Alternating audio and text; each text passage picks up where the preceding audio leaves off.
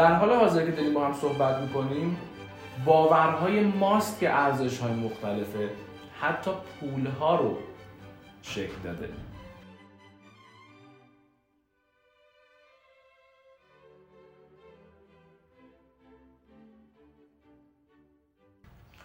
ماها دلار آمریکا رو قبول داریم. چرا؟ چون که دولت آمریکا و اقتصادش رو احتمالا قبول داریم. ین پوند یورو و تمام ارزهای دیگه به همین دلیله. ما باور داریم که اون ارزشمنده. صرفا باورهای ماست. پشتوانه دلار آمریکا چیه؟ هیچی. پشتوانه ریال چیه؟ هیچی. پشتوانه بیت کوین چیه؟ هیچی. برای ما شاید اونقدی اهمیت نداشته باشه که اصلا یک رمزارزی پشتوانه یا شرکتی داره یا نداره چون اون شرکت هم داراییاش بر فرض دلار یا ریال یا هر ارز دیگه ایه که اون هم دوباره پشتوانه ای نداره. اینه که بازارهای مالی رو به خصوص cryptocurrency ها رو میاد خیلی خیلی خیلی high risk می‌کنه. چون با اصل قضیه کار داره یعنی خود پول. شما وقتی سهام یک شرکت رو می‌خرید بخشی از دارایی اون شرکت برای شماست. بخشی از سود و زیان و تمام ابزار و تجهیزات و ملکی که اون شرکت داره برای شماست. ولی در cryptocurrency اینطور نیست. cryptocurrency اومده خود پول رو هدف گرفته. به همین دلیله که این همه حرف و حدیث راجبش هست و خیلی از دولت های بزرگ سعی می‌کنن اون رو تخریب کنن. یا بیارنش در چارچوب قوانین یا کارهای اینچنینی. cryptocurrency یک سریشون پشتوانه هایی دارن. مثل XRP که شرکت ریپل پشتش هست یک سری مثل اتریوم. یک سری شرکت ها و نهادهای نظارتی پشتش هستن.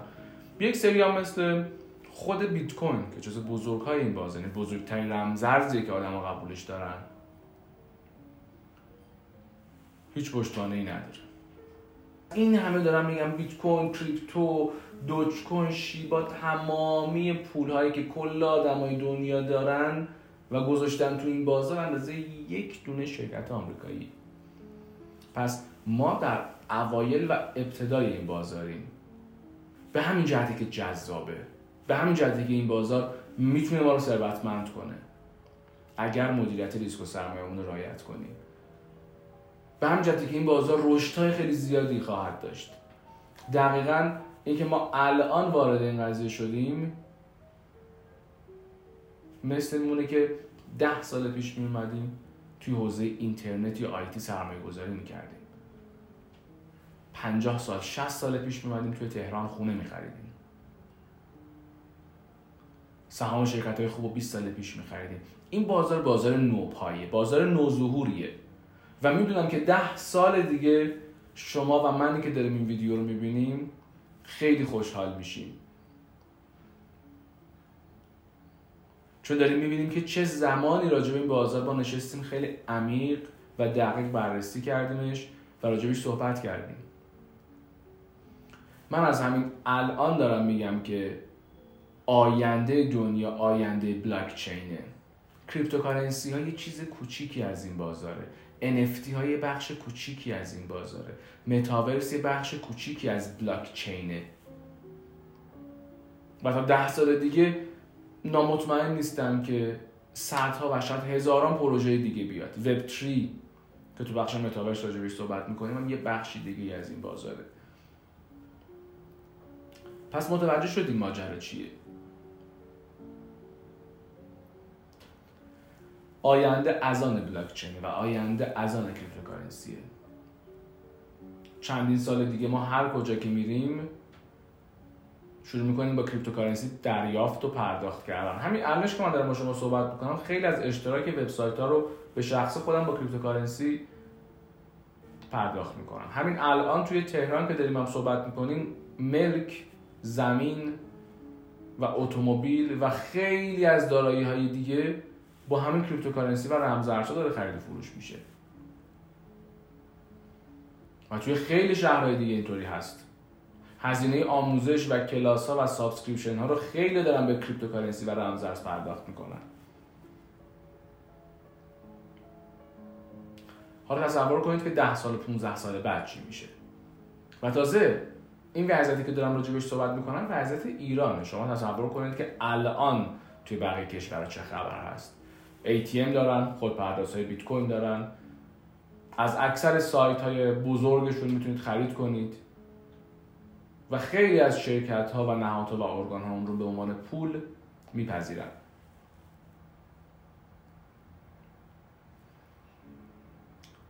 پس من راجع به آینده بازار الان دیتا دارم.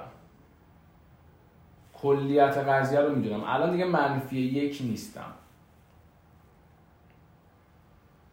سال بعدی سال کلیدی بعدی چقدر از پولم رو بیارم تو این بازار؟ برای اینکه بفهمیم باید چقدر پول وارد این بازار کنیم اول از همه باید ببینیم که چقدر پول داریم. یک کاغذ خودکار باید برداریم و ارزش خالص دارایی هامون رو یادداشت کنیم. حالا ارزش ناخالص هم بود. شاید اهمیتی نداشته باشه.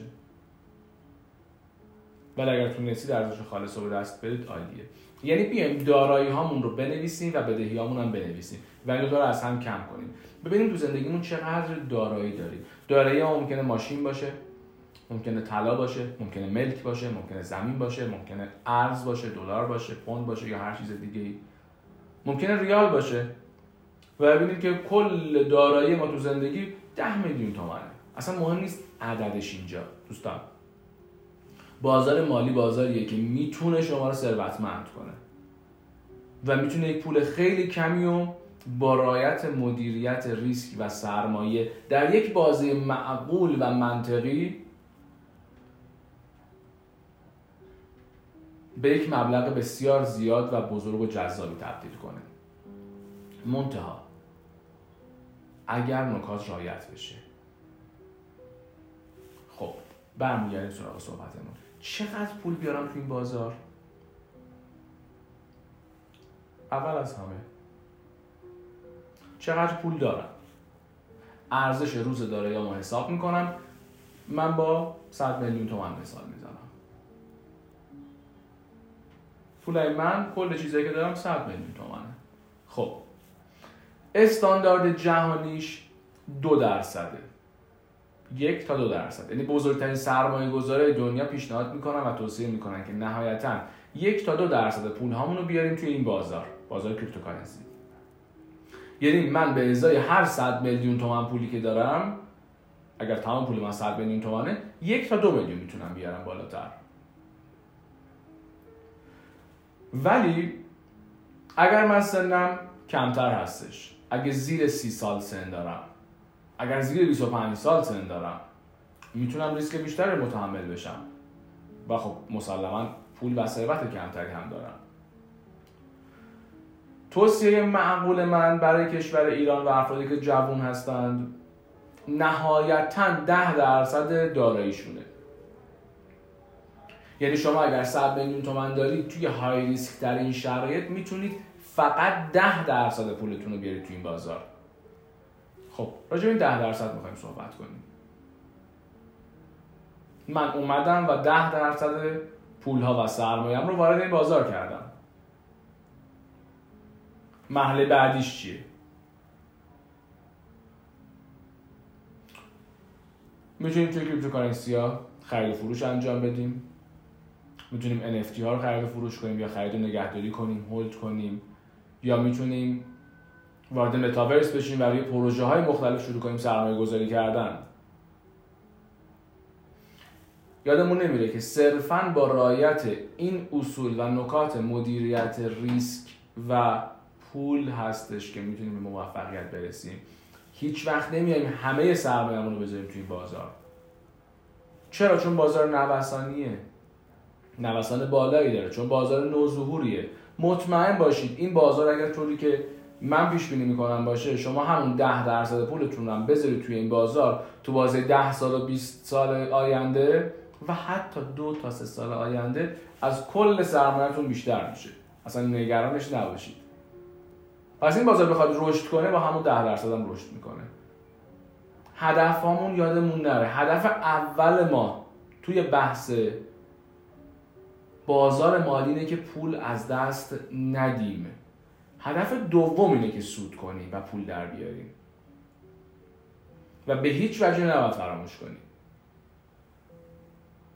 اول پول هامو می‌خوام نگه دارم حواسم باشه عاقلانه ریسک کنم و بعد می‌خوام سود کنم.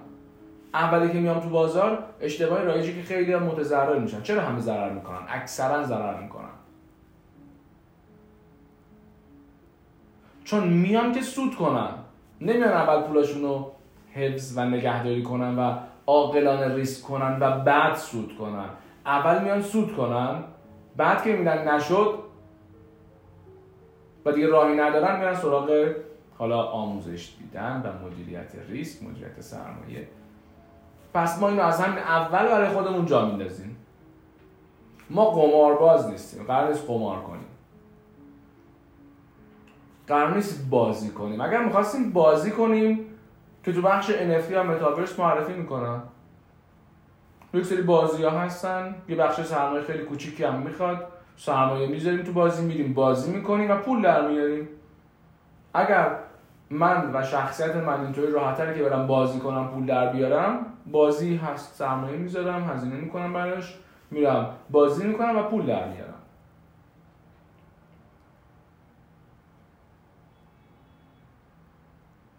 بازار مالی بازار پر ریسک و خطرناکه و شاید برای همه آدم مناسب نباشه. تو این بازار می‌تونه بخش خیلی کوچیکی یا حتی تمام سرمایه شما از بین بره. اینها رو دارم میگم که بدونید با چه بازاری سر و کار دارید. ولی در عین حال بازاری که اگر باهاش خوب مدارا کنید اگر خودتون رو مدیریت کنید اگر داراییتون رو مدیریت کنید مطمئن باشید. مطمئن باشید. مطمئن باشید که به استقلال مالی می‌رسید و همونطوری که خودتون می‌خواید زندگی می‌کنید.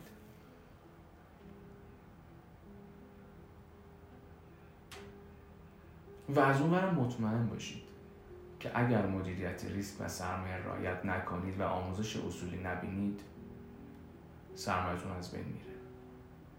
یادمون نره تو این بازار هیچ ثروت و پول جدیدی خلق نمیشه. هیچ ارزش افزوده تو این بازار نیست. شرکت ها چیکار می‌کنن؟ ارزش افزوده خلق می‌کنن. مثلا هندونه می‌خرن به یک قیمتی از کشاورز آب هندونه رو می‌گیرن یه سری چیزا می‌زنن بهش آب هندونه درست می‌کنن میفروشن. یک ارزش افزوده ای داره دیگه. هندونه رو خریدن آبش رو گرفتن بسته بندی کردن. برای خودشون تمام شده. مثلا ده هزار تومن میفروشن 15 هزار تومن. ارزش افزوده ایجاد کردن و دارن پول می‌گیرن. تو این بازار هیچ ارزش افزوده به وجود نمیاد. اینو یادمون نره. اگر البته پروژه های fundamental ی cryptocurrency ها رو فاکتور بگیریم. که در نتیجه باعث رشد قیمتشون میشه. ولی تو این بازار پول از جیب افراد به جیب بقیه افراد جابجا میشه. اگر من سود می‌کنم یه نفر دیگه ضرر می‌کنه. اگر من ضرر می‌کنم یه نفر دیگه سود می‌کنه. پول داره از جیب افراد به افراد منتقل میشه.